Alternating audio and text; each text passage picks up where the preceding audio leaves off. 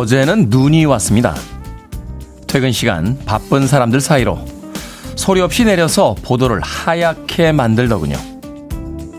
길이 밀릴까봐 짜증을 내는 사람, 강아지와 산책을 나와서 함께 즐거워하는 사람, 넘어질까봐 조심조심 걸음을 옮기는 사람, 그런 다양한 사람들 사이로 눈은 무심히 내리더군요. 짜증도, 조바심도, 걱정도 없이 그저 무심히 내리는 눈이 부러웠습니다. 그렇게 무심히 살고 싶은 날들이니까요. 1월 18일 화요일 김태훈의 프리웨이 시작합니다. 마블의 영화 가디언스 오브 갤럭시에 수록돼서 인기를 다시 얻었던 곡이었죠. Redbone의 Come and Get Your Love 들으셨습니다. 자, 이 곡으로 시작했습니다. 빌보드 키드의 아침 선택 김태훈의 프리웨이 저는 클 태 자 쓰는 태디 김태훈입니다. 어제 저녁에는 하얀 눈이 뭐 그렇게 많지는 않았습니다만 그래도 꽤 인상적으로 내리더군요.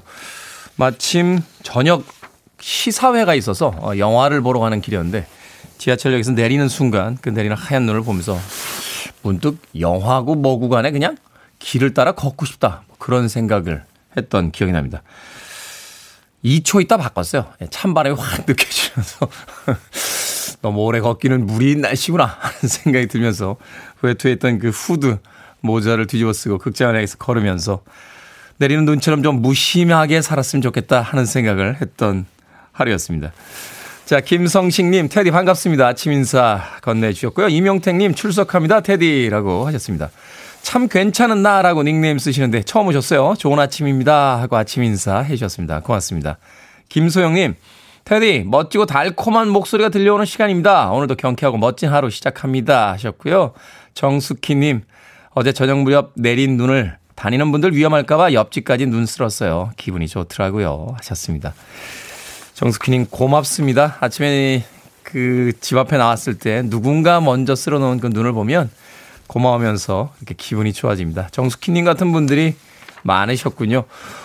어, 눈까지 쓸어주셨다고 하셨는데 제가 아메리카노 모바일 쿠폰 한 장 보내드릴게요. 따뜻한 커피 드시고 아침에 그 힘든 하지만 보람있는 눈 써신 일 대신 보상받으시길 바라겠습니다. 자, 청취자분들의 참여 기다립니다. 문자번호 샵 1061, 짧은 문자는 50원, 긴 문자는 100원, 콩으로는 무료입니다. 유튜브로도 참여하실 수 있습니다. 여러분은 지금 KBS 2라디오 김태현의 프리웨이 함께하고 계십니다. KBS 2라디오 yeah, 김태현의 프리웨이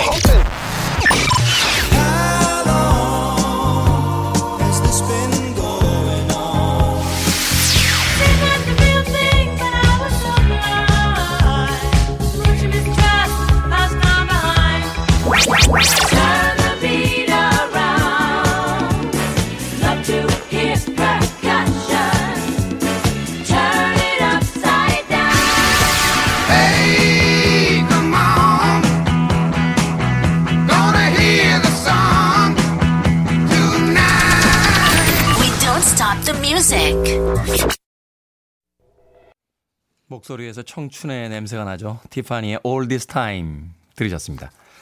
4791님, 테디 오늘은 평소보다 5분 일찍 나와서 시린손 난로에 구워가며 가게 오픈 준비하고 있습니다. 추운 날엔 귀덕개와 워머가 저를 따뜻하게 해주네요. 오늘도 화이팅 해봅시다. 하셨습니다. 난로에다 시린손을 굽는다고요? 굽지는 마시고요. 데우기만 하십시오. 야, 난로가 있는 풍경. 최근에 잘 못 본 것 같아요. 예전에는 그 겨울이 되면 학교의 교실부터 사무실까지 그 중앙에다가 난로를 놓고 연통을 달아가지고, 예. 그 난로 위에 학교 다닐 때는 도시락도 넣어서 이렇게 데워 먹고 했던 기억이 납니다. 4791님, 난로가 또 괜찮죠? 어, 방 전체 혹은 사무실 전체가 이렇게 건조하게 더운 것보다는 중앙에 난로가 있으면 좀 춥다가도 그냥 난로 가까이 가면 이렇게 따뜻하잖아요. 그 온기를 느끼면서 행복해지곤 했었는데 난로가 있는 풍경 갑자기 4791님 때문에 그리워졌습니다. 최민자님, 테디 달이 아름다운 아침이에요. 창밖으로 보이는 달이 어쩜 저렇게 동그랗죠? 오늘도 2시간 같이 해요. 하셨습니다. 아직까지는 아침에도 달이 보이는 계절입니다. 언제쯤 밤보다 낮이 더 길어지면서 아침 뭐 5시만 돼도 환하게 예, 밝아오는 그런 계절이 될까. 이 겨울의 추위 속에서 문득 더운 계절이 그리워지는 음, 그런 시간입니다. 최민자님. 심영기님, 전 어제 비상금 아내에게 털렸습니다. 아니, 왜 하필 전기가 저 없을 때 나가서 아내가 두꺼비 집을 열어본 걸까요? 거기에다 비상금을 두거든요. 5개월 동안 모아둔 비상금 다 날라갔습니다. 위로가 필요해요. 그냥 이제 용돈은 써야겠어요. 내 돈이라고 하셨습니다. 심영기님. 아니, 근데 요새도 비상금을 현금으로 모읍니까? 에? 예? 그냥 계좌를 하나 비밀리에 개설해서 그쪽으로 뭐, 글쎄요, 어, 현금으로 뭐, 야, 그리고 두꺼비 집에다가 넣어놨다는 건 너무 고전적인데요. 에? 예? 너무, 제가 이야기 드려요. 이 현금으로 집에다 숨기실 때는 그, 결혼 앨범에다 숨겨놓으시면 돼요. 절대 안 보거든요. 절대 안 봅니다. 예? 뭐 결혼한 지 얼마 안 된 우리 공 PD 예, 멋쩍게 웃고 있습니다만 제가 한번 여쭤보고 싶어요. 어, 결혼한 뒤에 결혼 앨범 열어본 적이 있는지 없습니다. 현금일 땐 결혼 앨범에다 숨겨놓으면 절대 안 들킵니다. 심영기 그걸 왜 두꺼비 집에다 넣어놓으셔서 이런 일들이 벌어집니까? 제가 마트 상품권 하나 보내드릴게요. 심영기님. 마트 상품권을 받으신 다음에 아내와 딜을 하시길 바라겠습니다. 마트 상품권 바꾸자! 아니, 그리고 분명히 내 돈인데 아니 들켰다고 가져가는 것도 뭡니까? 예? 언제 이 날씨가 추울 때는 안 되고요. 예, 추운 날씨가 풀리면은 어, 저희 종족들과 함께 예, 시위를 한번 해봐야 될 것 같습니다. 제발 비상금은 우리 돈으로 인정해 달라 하는 전국적인 시위를 한번 조직해봐야 되지 않을까 하는 생각이 듭니다. 심영기님 기분 푸시고 예, 마트 상품권과 함께 아내분과 한번 어, deal을 해보시길 바라겠습니다. 과연 가져간 비상금을 돌려받을 수 있을지. 자, 이벤트 안내 드립니다. 함께 듣자 프리웨이 선물 대잔치 청취율 조사 기간을 맞아서 지난주부터 이번 주까지 계속해서 이벤트 하고 있습니다. 오늘 선물은요, 바로 심영기님께 보내드린 마트 상품권입니다. 마트에 가면 참 많은 물건들이 있죠. 원하시는 물건 사실 수 있습니다. 누구에게 프리웨이를 홍보할지 그 결심을 그냥 문자로 보내주시면 됩니다. 모두 20분 추첨해서 보내드릴게요. 문자 번호는 샵1061 짧은 문자는 50원, 긴 문자는 100원, 콩으로는 무료입니다. 자, 장창호님, 9797님, 9748님의 신청곡, New Kids on the Block, Step by Step.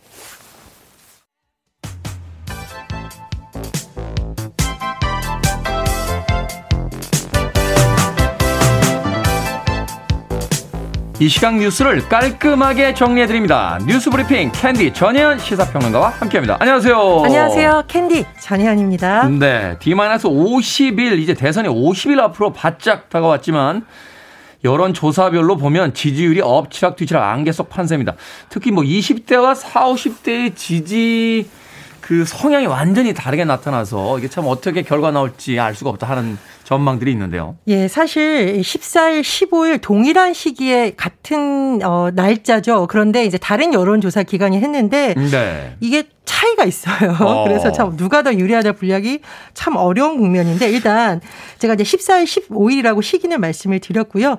CBS 의뢰로 서던 포스트에서 조사를 했더니 네. 대선 후보 지지도가 이재명 후보 34.4%, 윤석열 후보 31.5%. 그래서 민주당 이재명 후보가 국민의힘 윤석열 후보를 5차 범위 내에서 앞섰어요. 이 조사가 전국 만 18세 이상 남녀 1,001명을 대상으로 전화 면집 무선 100% 방식으로 진행이 됐고 같은 기간에 한국사회여론연구소 KSO에서 조사를 했는데 이 조사에서는 윤석열 후보가 41.4%, 이재명 후보가 36.2%의 지지율을 기록을 했습니다. 음. 전국 성인 유권자 1,004명을 대상으로 무선 자동응답 ALS 100%고요. 제가 말씀드린 두 조사 모두 95% 신뢰 수준의 플러스 마이너스 3.1%포인트고 자세한 상황은 중앙선거 여론조사심의위원회 홈페이지를 참조하시면 됩니다.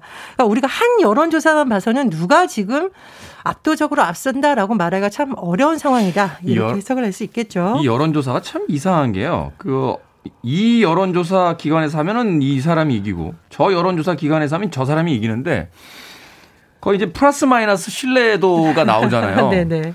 그럼 그 범위 안에 있으면 맞아야 되는 거 아닙니까? 근데 플러스 마이너스 신뢰도라고는 얘기하는데 두 개의 여론조사 기관의 여론조사 결과가 다르다면 이거 신뢰할 수 있는 건가요? 예, 그래서 아마 내부에서 이 부분을 뭐 검토해야 된다는 지적이 나오는 것 같고 때로는 조사 방식에 따라서 달라지는 경우도 있는데 네. 어쨌든 뭐 그런 지적은 업계 내에서 나오는 것으로 보입니다.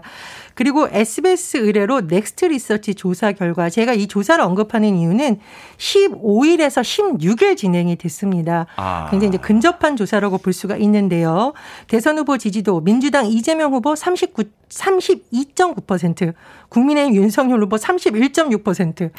박빙이죠. 격차가 1.3%포인트 오차범위 안에 있어요. 음. 정의당의 심상정 후보 2.7%고 국민의당 안철수 후보가 12.7%. 와, 예, 10%를 넘은 것으로 보입니다.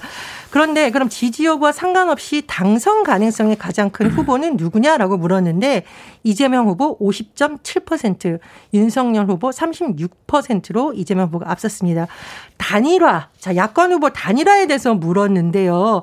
어느 후보로 단일화하는 게 더 적합하냐고 뭐냐 물었더니 윤석열 후보 33.9%, 안철수 후보 50.8%로 조사가 됐는데 참 이게 어떻게 될지 봐야겠지만 뭐또 어, 이렇게 큰 당과 작은 당 이런 점이라서 보면 또 흥미로운 조사고 단일화가 될 경우에 윤석열 후보가 단일 후보가 되면 어떡하냐 양자 구도를 놓고 봤어요. 그랬더니 오차 범위는 윤석열 후보 39.6, 이재명 후보 34.1로 경합이었고요. 안철수 후보가 단일 후보가 될 경우를 봤더니 안철수 후보 46.0%, 이재명 후보 28.5%로 오차 범위를 넘는 것으로 또 조사를 했습니다. 이번 조사는요, SBS가 넥스트 리서치에 의뢰해서 제가 말씀드렸는데 15일부터 16일까지 유무선 전화 면접 조사 전국 유권자 1,004명의 응답을 얻었고요. 표본 오차는 95% 신뢰 수준의 플러스 마이너스 3.1% 포인트입니다. 안철수 후보 완주하겠는데요. 네. 자, 방역 패스 소식입니다. 학원, 독서실, 영화관, 대형마트 등의 시설에 대해서 방역 패스 해제한다고요? 예, 그렇습니다. 최근 법원 결정으로 서울 지역의 경우에는 백화점, 대형마트에 대한 방역 패스 효력 정지가 됐죠. 그런데 다른 지역은 어떻게 할 거냐? 정부에서 굉장히 고민 끝에 방역 패스 일부 완화한 내용을 밝혔는데요. 오늘부터 전국에 전국에 다 적용됩니다. 대형마트, 백화점, 영화관, 박물관, 학원, 독서실을 비롯한 육정 시설의 방역 패스가 해제가 되고요. 네. 다만 식당, 카페, 유흥시설, 노래연습장, PC방을 비롯한 11개 업종은 여전히 방역 패스가 적용이 됩니다. 쉽게 말하면 마스크를 상시 착용할 가능성이 높은가 그리고 침방울이 튈 확률이 있냐 없냐 이런 부분을 정부에서 고려한 것으로 전해지고 있고요. 또 이 방역 패스 과태료 관련해서는 굉장히 좀 논란이 있잖아요. 그렇죠. 특히 이제 자영업자들이 불만이 많은데 고의적으로 이런 지침 위반할 경우에만 과태료를 부과하는 바람을 비롯해서 자영업자 부담을 줄이는 방안 정부에서 검토하겠다고 밝혔습니다. 그렇군요. 우리나라를 포함해서 전 세계 경제 키워드 중에 하나 올해는 아마 금리 인상이 아닐까 하는 생각이 듭니다. 주택담보대출 금리가 오른다라고 하는데 오늘부터 적용이 된다고요? 예. 시애틀의 잠못 이루는 밤이라는 영화가 요즘 패러디 돼서 영끌 네. 쪽의 밤못 이루는 밤 영어까지 끌어모아 대출을 받았는데 문제는 금리죠. 자, 오늘부터 주택담보대출 금리가 또 오를 전망인데요. 아, 은행권의 주택담보대출 줄여서 주담대 변동금리 기준이 되는 코픽스가 30개월 만에 최고치를 기록했다라고 합니다. 네. 그래서 빚내서 좀 투자하신 분들의 이자 부담이 특히 변동금리를 적용받은 분들 부담이 갈수록 커지고 있다라고 하는데 어제 은행연합회에 따르면요. 지난해 12월 신규 취급액 기준 코픽스가 전달인 11월보다 0.14포인트 오른 1.69%로 나타났다고 합니다. 음. 이런 여러 가지가 이제 적용이 돼서 오늘부터 시중은행 주담대 변동금리 줄줄이 오른다고 하는데요. 언론 보도를 보면 우리은행, 뭐 국민은행, 농협은행 등이 어, 이런 부분이 적용될 것으로 알려지고 있습니다. 어, 금융권에는 다음 달에도 코필스가 오를 것으로 전망을 하고 있고요. 또 지난 14일에 한은이 기준금리를 인상했는데 이 영향은 다음 달부터 본격적으로 반영될 것이라는 전망이 나오고 있습니다. 그렇군요. 또 금리 인상 소식이 있으면 가계 대출 많은 집들은 또 고민이 많아질 텐데 음, 잘좀 조정을 해 주시길 부탁드리겠습니다. 자, 오늘의 시사 엉뚱 퀴즈 어떤 문제입니까? 예. 대선 후보 여론조사 정말 안개 속이다. 판세를 예측하기 어렵다는 소식 전해드렸습니다. 오리무중 이런 상황을 두고 하는 말인 것 같은데요. 오늘 점심으로 오리고기는 아, 어떨까요? 맛있죠. 어, 맛있죠. 네. 시사 엉뚱 퀴즈도 나갑니다. 동아 미운 오리 새끼는요. 다른 오리들과 다르게 생겨서 괴롭힘을 당하는 오리의 얘기입니다. 그런데 나중에 크고 보니 아름다운 이것이었다는 사실을 밝혀주죠. 미운 오리 새끼는 결국은 무엇이었을까요?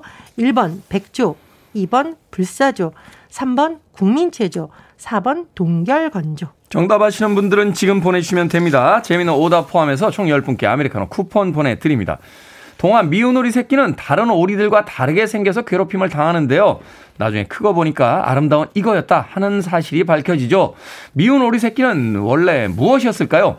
1번은 백조, 2번은 불사조, 3번은 국민체조, 4번은 동결건조 되겠습니다. 문자번호 샵 1061, 짧은 문자는 50원, 긴 문자는 100원, 콩으로는 무료입니다. 뉴스 브리핑 전현 시사평론가와 함께했습니다. 고맙습니다. 감사합니다. 김보배님의 신청곡입니다. 블론디, Heart of Glass.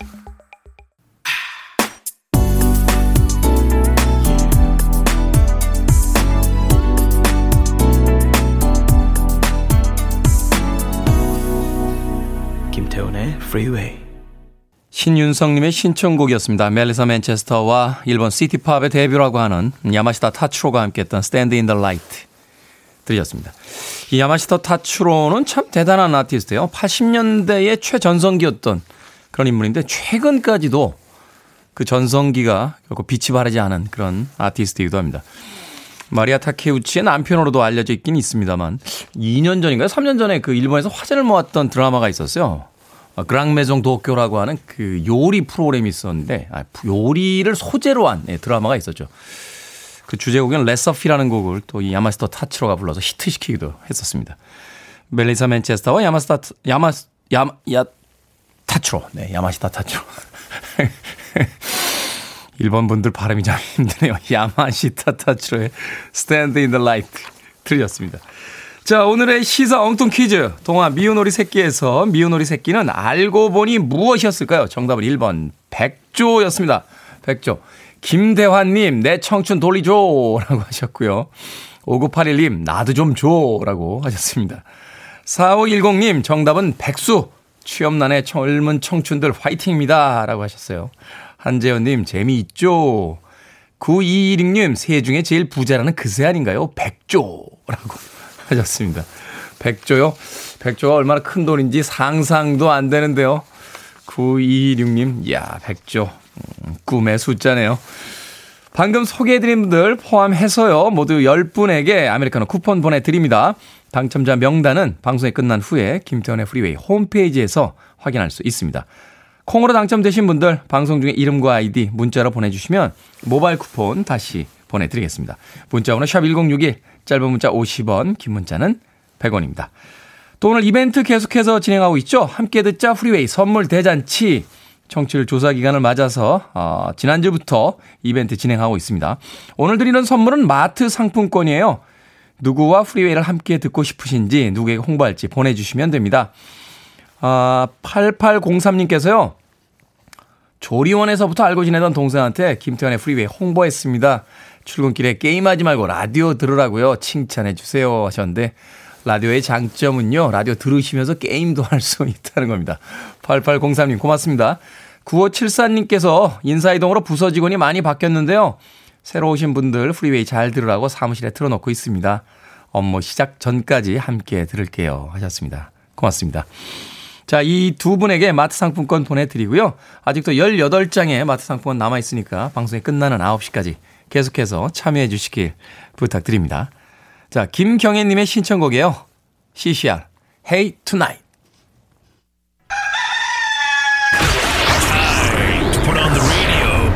김태훈의 Freeway.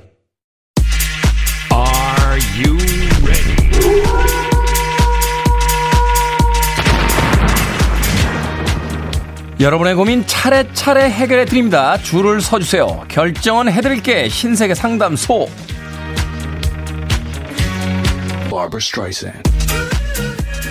K81173805님. 아침 출근길에 춥습니다. 장갑을 살까요? 아니면 귀마개를 살까요? 장갑 사세요. 장갑 낀 손으로 귀 잡고 다니면 다 해결됩니다. 이경민님 앨범 정리를 했는데 결혼 전에 남사친과 찍은 사진이 몇 장이 있더라고요. 남편이 보면 오해할 수 있으니까 버릴까요? 아니면 그냥 순수한 남사친이랑 찍은 거니까 추억이라 생각하고 보관할까요? 보관하세요. 결혼했다고 과거를 다 지워야 합니까?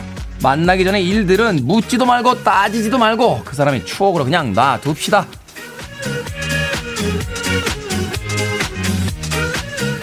2786님, 간부들은 제외하고 평사원들끼리 맘 편히 즐기고 공유하고 싶어서 맛집 동호회를 만들었습니다. 그런데 평소 잔소리가 많으신 이사님과 팀장님이 같이 하자고 하세요. 회원들은 회장인 저보고 결정하래요. 이사님과 팀장님이 회원이 되면 회비를 3배 내시겠다는데 받을까요? 아니면 말까요? 받읍시다. 맛집 순방은 예산 싸움이니까 이사님, 팀장님 받아들이시고 평사원들끼린 또 하나 만들면 되죠, 뭐.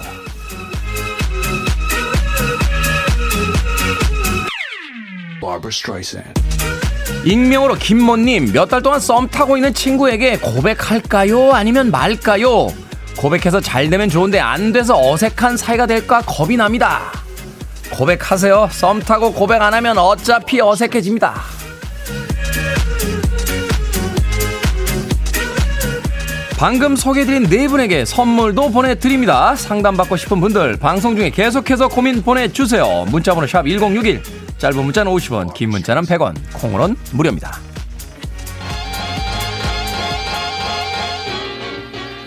블루 캔트렐입니다. Hit 'Em Up Style.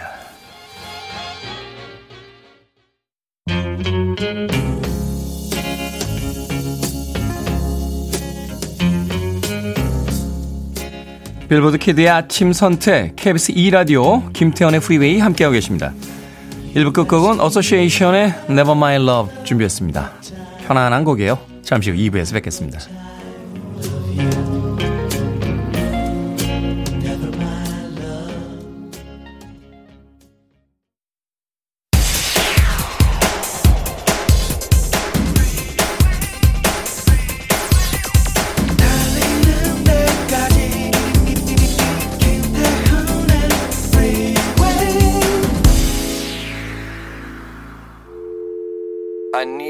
Arms around me. I need to feel your touch.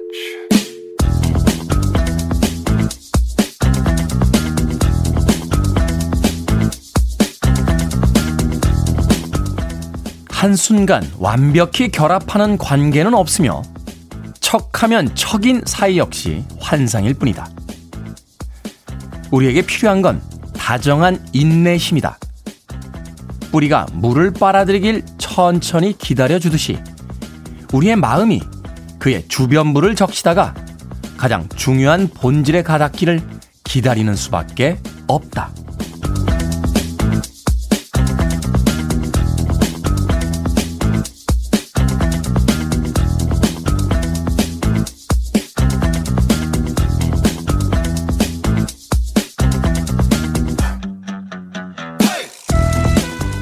뭐든 읽어주는 남자. 오늘은 청취자 이수진 님이 보내주신 글 읽어드렸습니다. 남편과 말다툼을 한 다음날 남편에게 이 글을 받고요. 반성하게 되셨다는군요. 이런 글로 사과를 할 줄 아는 남편도 또 그걸 받아들여서 반성하는 이수진 씨도 어, 꽤나 멋지다 하는 생각 해보게 됩니다. 처음부터 잘 맞는 관계가 어디 있겠습니까? 오랫동안 서로 부딪히면서 깎이고 나야 서로 둥그러지고요. 또 둥근 부분마저 가끔 아프게 부딪힐 때도 있죠. 왜 진심을 몰라주냐고, 왜 진심을 전하지 않느냐고 닥달하는 대신 인내심을 가지고 기다려주는 것. 그게 바로 우리가 배워왔던 사랑이 아닐까요?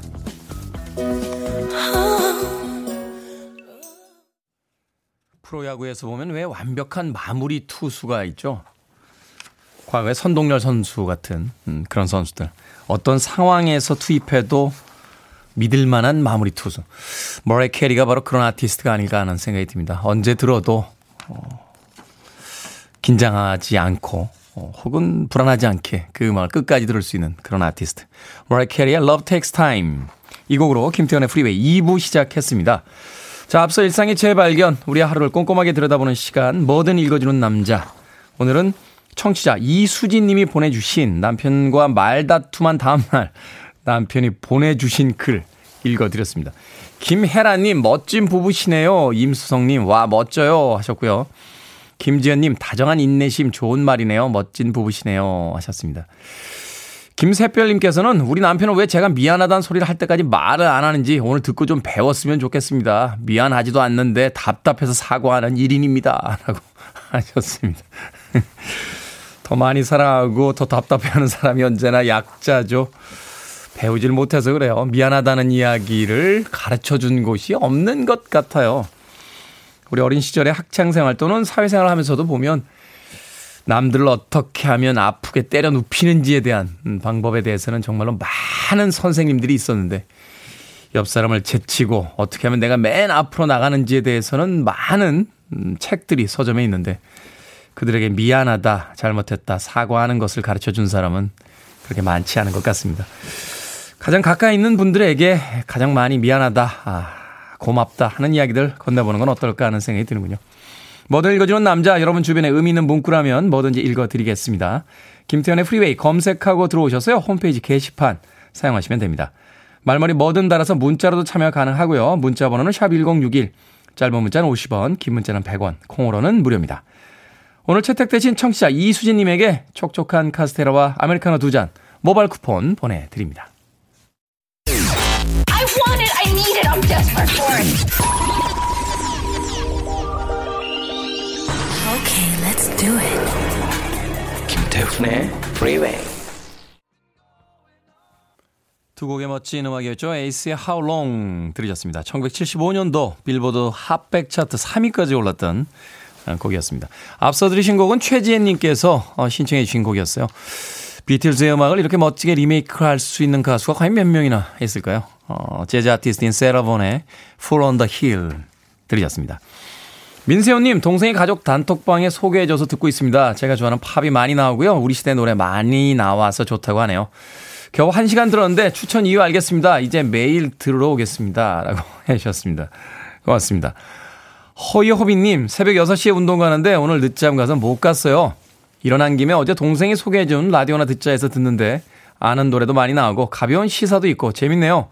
내일부터 운동 가기 싫을 것 같습니다. 하셨는데 그래도 운동은 하셔야죠. 휴대폰으로 콩 깔고 어, 이어폰 쓰시면 운동하시면서 들으실 수 있습니다. 호이호비님. 3735님, 안녕하세요. 3735번 소개로 놀러온 3735입니다. 저희 엄마이신데 저랑 뒷번호가 똑같아요. 라고 하셨습니다. 가족들끼리는 뒷번호가 똑같죠? 어, 그런 경우가 굉장히 많죠. 저도 저희 어머니 휴대폰, 네, 아버지 휴대폰하고 뒷번호가 똑같습니다. 제가 해드리면서 예, 뒷번호를 다 통일을 시켰었는데, 제가 그 친한 후배 중에요. 정신과 의사는 양재진 원장이라고 있어요. 어, 양재진 원장하고 저하고 뒷번호가 똑같습니다.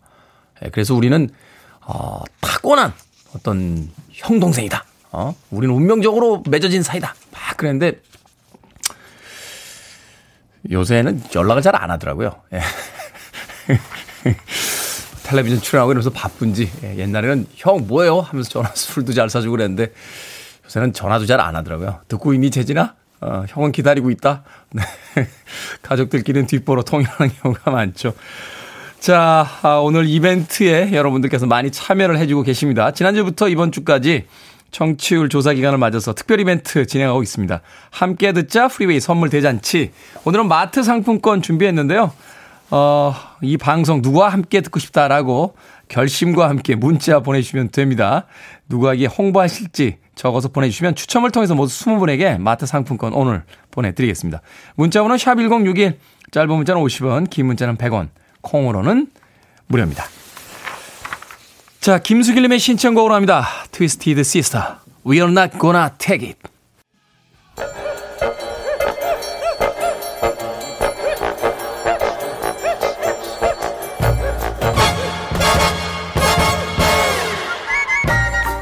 온라인 세상 속 촌철살인 해악과 위트가 돋보이는 댓글들을 골라봤습니다. 댓글로 본 세상.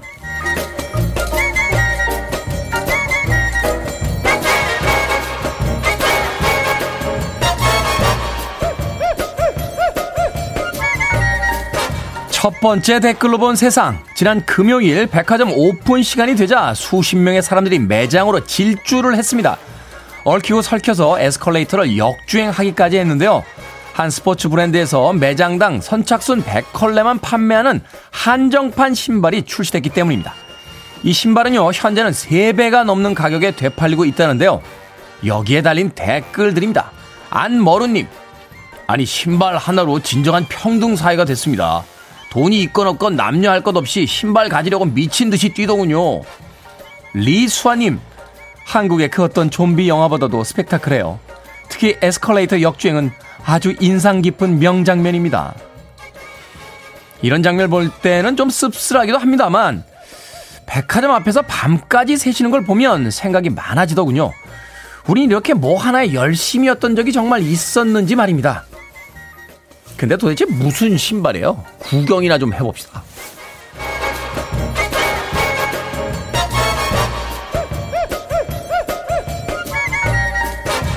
두 번째 댓글로 본 세상. 요즘 어린이들이 가장 되고 싶은 장래 희망 1위는 1인 크리에이터라고 합니다. 반면 교사와 학부모 91.6%는 이 직업이 사이버 폭력에 부정적인 영향을 준다 하고 답했다는데요. 누구나 쉽게 시작할 수 있지만 교육 프로그램이 거의 없다 보니 디지털 윤리에 대한 인식이 없기 때문이라고 합니다. 그래서 방통위에서는 가이드북을 만들어 배포하고 있다는데요. 여기에 달린 댓글들입니다. 롤림, 유튜버의 장점은요, 누구나 될 수 있다는 거고요. 유튜버의 단점은 누구나 될 수 있다는 겁니다. 기린 걸림? 어머, 그냥 냅두세요. 어릴 때 장래 희망대로 된 사람이 몇 명이나 된다고요. 크면 알아서 자기 분수대로 삽니다. 직업도 유행을 타는 시대죠. 본인이 원하는 직업이라니까 잘 되길 바랍니다만, 남들도 다 하려는 직업 사실 성공하기 쉽지 않습니다. 오케스트라에서 바이올린을 연주할지 심벌을 연주할지 한 번쯤 잘 생각해 보세요.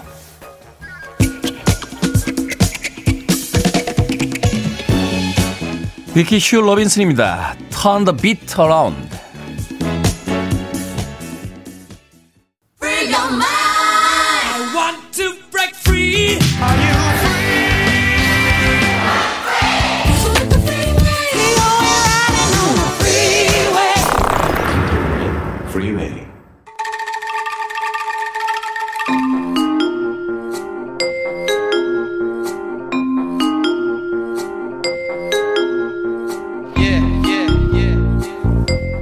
김태훈의 프리웨이 현대사의 굵직한 사건을 파헤쳐봅니다. time slip hidden 뉴스 팩트체크 뉴스톱 김준일 대표 나오셨습니다. 안녕하세요. 안녕하세요. 자, 이 사건 기억하시는 분들 많으실 것 같습니다. 1997년 1월 22일 범죄자 신창원이 탈옥을 합니다. 이후 2년 넘게 도피 행각을 벌이다 다시 잡히게 되는데요. 자, 오늘은 바로 이 사건 짚어보도록 하겠습니다. 먼저 신창원이 어떤 인물이고 어떤 죄로 수감 생활을 하고 있었는지 그 이야기부터 시작을 해보죠. 좀 개인사는 저는 이거 보면서 좀 안타깝다라는 생각이 많이 들어요. 네. 사실은 15살에 절도죄로 처음 소년원에 갔는데 이게 서리 하다가 서리 예, 예.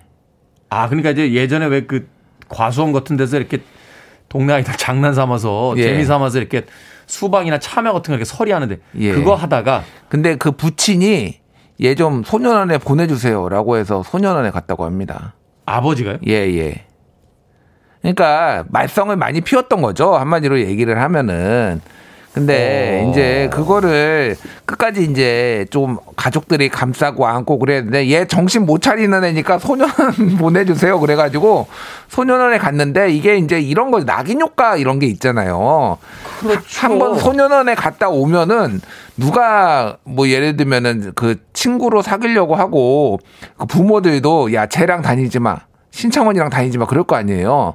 그러니까 와. 계속 범죄자들하고 소, 소년원 동기들하고 같이 다니면서 계속 범죄를 저지르게 된 거예요. 그래서 그렇죠. 예, 60 예. 67년생이고 중학교 2학년 때 중퇴를 했고요. 83년에 뭐 절도죄 혐의로 서울 영등포 경찰서에 붙잡혀서 8개월 음. 징역 8개월 집행유예 1년 받고 84년에 1년 1년 만이죠. 다시 강서 경찰서에 체포돼서 또 어, 단기 10개월에 장기 1년 선고 받았는데 아, 집행유예 기간에 잡혔으니까 또 이게 그 가중처벌이 있겠네요. 예. 그 어. 이후에도 85년, 88년 계속 교도소로 들락날락 하면서 계속 이런 어, 어떤 강도짓을 한 거예요. 한마디로 얘기하면 먹고 살려고. 근데 네. 이제 가장 결정적으로 88년, 89년에 서울 성북구 도남동에서 동료 4명과 강도를 했는데 그 공범이 어 살인을 저지릅니다. 아. 네, 공범이 사진을 살인을 저질렀고 사실은 이 신창원은 아무런 거에 그거에 가담 직접적으로 가담하지는 않았거든요. 근데 무기징역이 선고가 돼요. 그래서 이게 사실 형량의 논란이 있었어요. 그러니까 나중에 표창원 교수가 이제 신문에 한겨레 신문에 칼럼을 썼는데 이런 비슷한 사례에 어, 그러니까 과실치사 같은 강도치사죠 정확하게는. 네. 근데 본인이 직접 가담하지 않으면은 한 형 5년에서 7년 정도 받는다. 무기징역 받는 거는 이 사람을 사회에 격리시키기 위해서 법원이 과도하게 형을 내렸다. 뭐 이렇게 얘기를 합니다. 어쨌든 그래서 그 이후에 이제 여러 교도소를 다니다가 94년에 부산교도소로 이감되어서 수용 생활을 하고 네. 이제 97년에 탈옥을 하게 된 거죠. 야, 그러니까 무기징역 상태에서 지금 탈옥을 하게 된 거군요. 음. 교도소, 뭐 우리가 영화에서는 교도소 탈옥하는 거를 이렇게 보긴 합니다만 이게 실제로 일어나기 쉽지 않잖아요. 이거 어떻게 탈옥이 가능했습니까? 이거 대단한 거죠. 그 교도소 탈출하는 거 유명한 거 두 개 있잖아요. 쇼생크 탈출하고 쇼, 생크 탈출의 주인공이 뭐 억울하니까 탈출을 해도 우리가 박수를 쳐주는 건데. 그리고 그 프리즌 브레이크라고 미국 드라마 아, 있잖아요. 미국 드라마 거의 어. 두 개를 지금 합쳐놓은 것 같은 내용이에요. 실제 보면은 일단 신창원은 몸무게를 80kg에서 60kg로 감, 감량을 했습니다. 20kg를 뺐다고요? 예, 예. 그래서 교도소, 교도소 화장실 환기구의 좁은 공간을 탈옥하기 위해서 네. 몸이 작아져야 되는 거예요. 그리고 화장실 환기통 세창살을 절단해서 탈옥을 했는데 이 뭐 톱이라고 해야 되나요? 요거를 공구 같은 거를 작업장에서 몰래 이렇게 몰래 가져와 가지고 시간 날 때마다 이렇게 슥슥슥슥 해 가지고 티 안 나게 덮어 놓고 이게 뭐 프리즌 브레이크 보면 그런 거 나오거든요. 아니 근데 교도소가 독방이 아닌 이상 이게 안 들켰단 말이에요? 그러니까 그게 저도 모르겠는데 어쨌든 뭐 공범이 이, 있었는지는 정확하게 여기는 안 나옵니다. 네. 어쨌든 근데 2층 감방 화장실 벽 통풍구 철망을 뜯어내고 탈출을 했는데 그게 야간에 음악 방송 시간에 무슨 소리가 날 때만 또 이거를 이렇게 작업을 했대요. 그 그러니까 쇼생크 탈출 보면은 번개 치는 날 번개 소리에 맞춰서 이렇게 돌로 그 이렇게 하수구간 치잖아요. 예. 그런 거예요. 그러니까. 예, 그런 그런 거죠. 그래서 또 그때 당시에 부산교도소가 외벽 공사를 하고 있어가지고 상대적으로 탈출하기가 쉬웠다. 라고 아. 합니다. 그래서 근처 150m 떨어진 교도소 내 교회당 신축 공사장으로 접근해서 담장 아래를 파내고 그리고 공사 인부 옷으로 갈아입고 로프로 4.5m 담장을 넘어서 탈출을 했는데 일단 몸이 굉장히 날렵했다. 예, 운동을 많이 해가지고 몸이 완전히 그 근육만 있었다고 합니다. 60kg로 감량을 하면서 이 탈옥을 네. 하기 위해서 몸을 가볍게 만들고 근육만 만들어 놨다. 그래서 진짜 영화같이 탈옥을 했죠. 예. 그러니까 무슨 철창만 뚫고 탈옥을 한 게 아니라 철창을 뚫고 땅을 파고 줄에다 몸을 묶고 해가지고 이게 어떻게 가능했는지 잘 모르겠습니다. 자, 신창원이 탈옥한 이유가 있을 것 같은데요. 무조건 뭐 감옥에서 평생 있고 싶진 않다. 뭐 이런 이유도 있었을 겁니다만 뭐 특별한 또 다른 이유가 있습니까? 그러니까 절망을 했다고 그래요. 무기징역을 받고 나는 평생 감옥에서 살아야 되느냐. 그리고 나중에 이제 신창원 씨가 얘기를 했는데 내가 그 초등학교 때 본인이 어 돈이 없어가지고 학교에 갔는데 선생님이 어, 이 새끼야, 너 돈 안 가지고 왔는데 뭐하러 학교 와 빨리 꺼져! 이렇게 5학년 때 소리를 쳤다고 합니다. 근데 아. 자기가 회고를 하기를 너 착한 놈이다. 머리 한 번만 쓸어줬어도 나는 여기까지 올라, 오지 않았을 것이다. 그때부터 내 마음속에 악마가 생겨났다. 뭐 이런 삐뚤어지기 시작했다. 뭐 이런 얘기를 했어요. 그러니까 네. 전반적으로 보면 너무 억울하다. 약간 장발장 같은 느낌도 있어요. 사실은. 그러니까 무기징역까지 받아야 되나 이게 본인이 죽인 것도 아닌데 어쨌든 이런 절망감에서 탈출을 이제 시, 시도 하게 된 거죠. 그러니까. 사회는 그냥 무심히 넘길 수 있는 이야기이긴 합니다만 그게 어떤 한 개인에게는 음, 절망감을 가져오게 만든 그런 어떤 일들이 있었다. 이후에 다시 검거될 때까지 무려 2년 6개월 동안 도피 행각을 벌렸습니다. 전 국민이 얼굴을 다 알았어요. 이때 뭐 상금도 어마어마하게 걸리고요. 뉴스마다 그렇죠. 이제 신창원 그 수배에 대한 그 뉴스들이 나와서 전 국민이 다 알고 있었는데 아니 우리나라 같은 이렇게 정보가 잘 발달된 나라에서 2년 6개월을 어떻게 도피 행각을 할 수 있었던 겁니까? 그러니까 그게 대단한데 한 다섯 번인가 경찰 포위망에 잡힌 적이 있는데 그거를 뚫고 다 탈출했습니다. 아니 경찰이 포위된 게 다섯 번인가 있었다고요? 예, 경찰한테 추적당하거나 경찰이 정보를 잡고 제보를 받아가지고 그래서 실제로 권총을 경찰이 쐈는데 그걸 피하고 그 권총을 뺏은 적도 있고요. 그래서 가는 곳마다 그 경찰서장이 경질이 됐어요. 그거 검거 작전에 실패를 하면은. 아. 그래서 907일 동안 105회에 걸쳐서 9억 8천만 원 상당을 훔쳤습니다. 근데 이거를 또 이 상당액을 또 뭐 수용시 장애인 수용시설 소년 소녀 가장 돕기 운동에 내놨다고 합니다. 본인은 그러니까 나쁜 사람이 아니고 원래 괜찮은 사람인데 이렇게 올 수밖에 없었다라는 걸 알리고 싶었던 거예요. 그러니까 아까 전에 계속해서 예. 자기 자신에 대한 어떤 항변을 하고 싶었던 거고 그런 거죠. 그런 음. 거를 해가지고 어쨌든 뭐 일부에서 의적으로 그래서 홍계똥 아니냐 뭐 이렇게 뭐 보는 사람들도 있었죠. 그래서 음. 하지만 이제 그 신창원이가 그 신창원 씨가 이제 그 절도를 했던 게 대부분 일반적인 서민들이잖아요. 그렇죠. 뭐 아주 재벌집까지는 아니고요. 조금 중상층 이상의 무슨 뭐 분당구에 있는 아파트 들어가서 털고 뭐 이러니까 사실은 이거를 의적으로 볼 수는 없죠. 예, 뭐 원래 도둑질 안 되는 거긴 한데 뭔가 정 옛날에 김홍신의 뭐 인간 시대 같이 뭔가 인간 시장, 네네네. 인간 시장 같이 뭐 그런 거는 아니죠. 그러니까 장총찬 같은 인물이야 뭐 자경대원이니까 이제 그런데 뭐 20세기 21세기에 무슨 의적 이야기하기는 좀 사실 말이 안 되는 거고. 아무튼 이제 그런 만 그렇게라도 이제 자신의 어떤 억울하다라는 걸 이제 항변을 하고자 했다 하는 이야기를 해주신 것 같습니다. 신창원 사건에 대한 이야기 오늘 time slip hidden 뉴스에서 나눠보고 있습니다. 음악 한 곡 듣고 와서 이제 또 다른 이야기들을 여쭤보도록 하겠습니다. 씬 리지예요. Jailbreak. 필 라이넛이 팀을 이끌었던 씬 리지의 Jailbreak 들으셨습니다. 빌보드 키드의 아침 선택, KBS 2라디오, 김태훈의 프리웨이, time slip hidden 뉴스, 뉴스톱 김준일 기자와 함께 신창원 탈옥 사건에 대한 이야기 나누고 있습니다. 1692님께서요. 프리웨이 들으면서 모 지하철역 인근에서 잠복 중인 형사입니다. 며칠째 같은 장소에서 잠복 중인데 오늘은 좀 그분이 오셨으면 좋겠네요. 하셨습니다. 응원합니다, 진짜. 와. 응원합니다. 1692님. 야, 오늘 꼭 그분이 오셔서 지하철역에서 꼭 그분과 반가운 해우하시면서 음. 그분에게 안락한 예, 국가 호텔로 또 안내해 주시길 부탁드리겠습니다. 1692님에게 그분 잡으신 다음에 드시라고 따뜻한 아메리카노 쿠폰 한 장 보내드리겠습니다.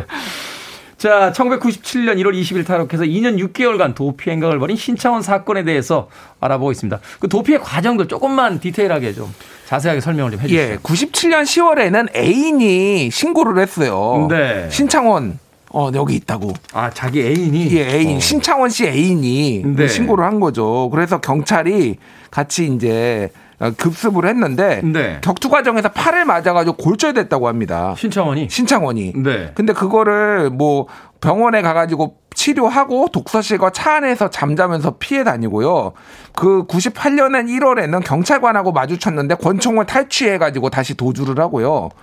98년 3월에도 어, 신창원이 나타났다 그랬는데 메고 있던 낚시 배낭을 던지고 다시 거기에서 어, 도주를 했다라고 합니다. 네. 그런 식으로 뭐 다방 여종업원이 동료가 신창원과 일주일 동안 만났다 제보 전화가 왔는데 다시 도주하고 불신 검문 받다가 서울 강남구 포이동에서 차량 버리고 다시 도주하고 이런 식으로 계속 도주를 해가지고 97만 명이 동원이 됐다고 합니다. 뭐 이게 약간 뻥튀기도 있, 었겠지만 어쨌든 그러니까 그 계속해서 그 동원된 숫자를 이야기하는 거죠. 예, 그러니까 그러니까 오. 그 정도로 이거 신출 규모를 했다라고 해서 정말 잡고 싶었을 거예요. 경찰들 입장에서는. 음. 근데 이게 어떻게 잡혔느냐?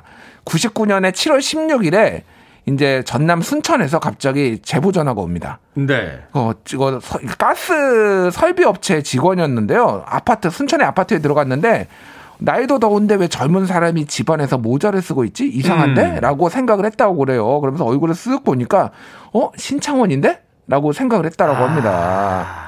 이분은 또 군 정보부대 출신이래요. 제대로 걸렸군요. 어, 예. 제대로. 그래서 어, 경찰에 신고를 해가지고 경찰이 이제 완전 포위를 한 거죠. 음. 그리고 이제 경찰이 초인종을 딱 눌렀습니다. 띵동 했는데 신창원이 누구요? 라고 했는데 순간 정적이 이제 서로 확인을 한 거죠. 신창원이 안에 있는 거. 경찰은 아, 그 신창원이 안에 있는 거 확인했고 신창원은 아 이거 이상한데? 느낌이 쏴다 이게 한 거죠. 네. 근데 갑자기 이제 배관 파이프를 타고 경찰들이 창문을 통해서 베란다를 통해서 쫙 들어온 거야 한꺼번에. 음. 그래서 더 이상 이제 도망갈 곳이 없었던 거죠. 이 실내에서 이렇게 그러네요. 되니까. 예. 예. 뭐 아파트에서 저 발코니 창하고 문 잠겼으면 끝난 거죠. 그렇죠. 오. 그러니까 거기로 베란다로 통해서 쫙쫙 여러 명이 들어오니까 그래서 그때 이제 2년 6개월 만에 어, 붙잡히게 된 거죠. 그래서 22년 6개월형을 추가로 선고받습니다. 이게 그러니까 무기징역 아. 더하기 22년 6개월. 그러니까 평생 감옥에서 있게 된 거죠. 그러니까 감형 없는 거의 이제 실질적인 무기징역이 돼버린 거죠. 그렇죠. 그러니까 이제 탈옥 과정에 탈옥 자체도 이제 죄고 그 이후에 이제 뭐 벌였던 범죄 행각, 뭐 도피 행각 또 경찰과의 격투 이런 것들이 다 이제 들어간 어떤 형량이라고 볼 수 있을 것 같습니다. 뭐 신창원 잡혔을 때 뭐 한편으로 후련하다 뭐 이런 인터뷰를 해서 또 여러 가지 이야기를 어, 남기기도 했는데 이후에 신창원의 수감생활 어떻게 예, 하고 있다고 알려진 바가 있습니까? 그러니까 중졸, 고입, 고졸 검정고시를 감옥에서 다 홀로 공부해가지고 다 합격을 하고요. 네. 그리고 그래서 뭐 그때 막 어, 기사도 났어요. 교도소 재소자들의 검정고시 열풍이 불었다 신창원 때문에 뭐 이런 기사도 옛날에 났었고요. 순기능이라고 해야겠군요. 그리고 이제 기자들한테 신문사 기자들한테 계속 편지를 보냈는데 교도소장이 안 보내준 거예요. 이거를. 음. 그러니까 그 교도소를 상대로 국가를 상대로 손해배상 청구 소송을 했는데 최종 승소했습니다. 근데 이게 변호사의 조력 없이 본인이 혼자 형사소송법 이런 거 다 공부해가지고 본인이 소송을 진행해서 이긴 아, 거예요. 대단하네요. 그러니까 대단한 거예요, 사실. 그래서 피고는 원고에게 100만 원 지급하라 이런 판결이 이제 나왔어요. 음. 그리고 수술을 못 받았다. 추간판 탈출증, 탈출증이라고 이제 뭐 디스크죠 한마디로 얘기하면은. 네. 그래서 국가를 상대로 또 손해배상 청구 2,500만 원 제기해서 500만 원 받아냅니다. 그러니까 대단히 똑똑한 사람이었다 실제. 그러니까 이런 약간의 본인이 앞에서 얘기했던 회한들이 어느 정도 좀 설득력도 있을 것 같다 이런 생각이 드는 게 요 요런 이제 서사가 있어서 그런 거죠. 그러니까 그러네요. 2011년에는 좀 극단적 선택 시도도 합니다. 부친 아. 사망 소식에 그리고 우울증으로 인해서. 그래서 뭐 CCTV가 있는 것에 대해서 2020년에 국가인권위원회에 진정을 제기해서 국가인권위원회가 신청원 씨 손을 또 들어줘요. 음. 말하자면 이제 그 수감 생활을 하면서도 참 나름의 어떤 삶을 살려고 열심히였다라는 것은 인정을 해야만 하겠네요. 그러니까요. 자, 자신의 방법으로. 음. 그래서 참뭐 범죄자는 분명 맞는데 좀 안타까운 사연도 있다라는 거고 뭐 그렇죠. 범죄자를 네. 우리가 동정하자는 게 아니라 예, 예. 명의 범죄자를 그냥 그 사람이 이상한 사람, 나쁜 사람이라고 해버리면은 우리 마음도 편하지만 음. 사실 그럼 아무것도 변하는 게 없잖아요. 그렇죠. 이런 범죄자를 통해서 이제 우리 사회가 어떤 사회인지를 한번 되짚어보는 게또 음. 더 의미가 있는 일일 테니까. 어찌됐건 이 신창원 씨 하면 가장 먼저 생각나는 게 티셔츠입니다. 예. 잡혔을 때 그 티셔츠와 함께 뭐 팬클럽까지 결성되는 이건 뭐라고 해야 되나요? 어, 알 수 없는 열풍도 불기도 했는데 신창원 사건이 우리 사회에 남긴 게 것이 있다면 어떤 것일까요? 뭐 블레임룩이라고 보통 얘기를 하죠. 네. 그런 뭐 범죄자들의 뭐 옷차림을 따라한다라든지 그래서 신드롬을 일으키는 상황이 있었는데 우리가 그런 거는 경계를 해야 된다 확실히.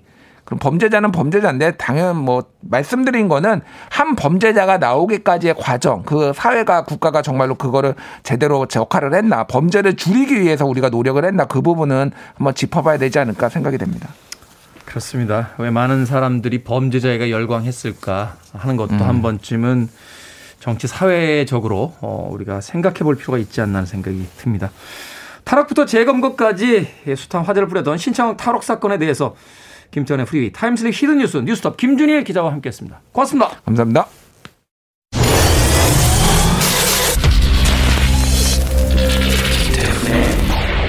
프리웨이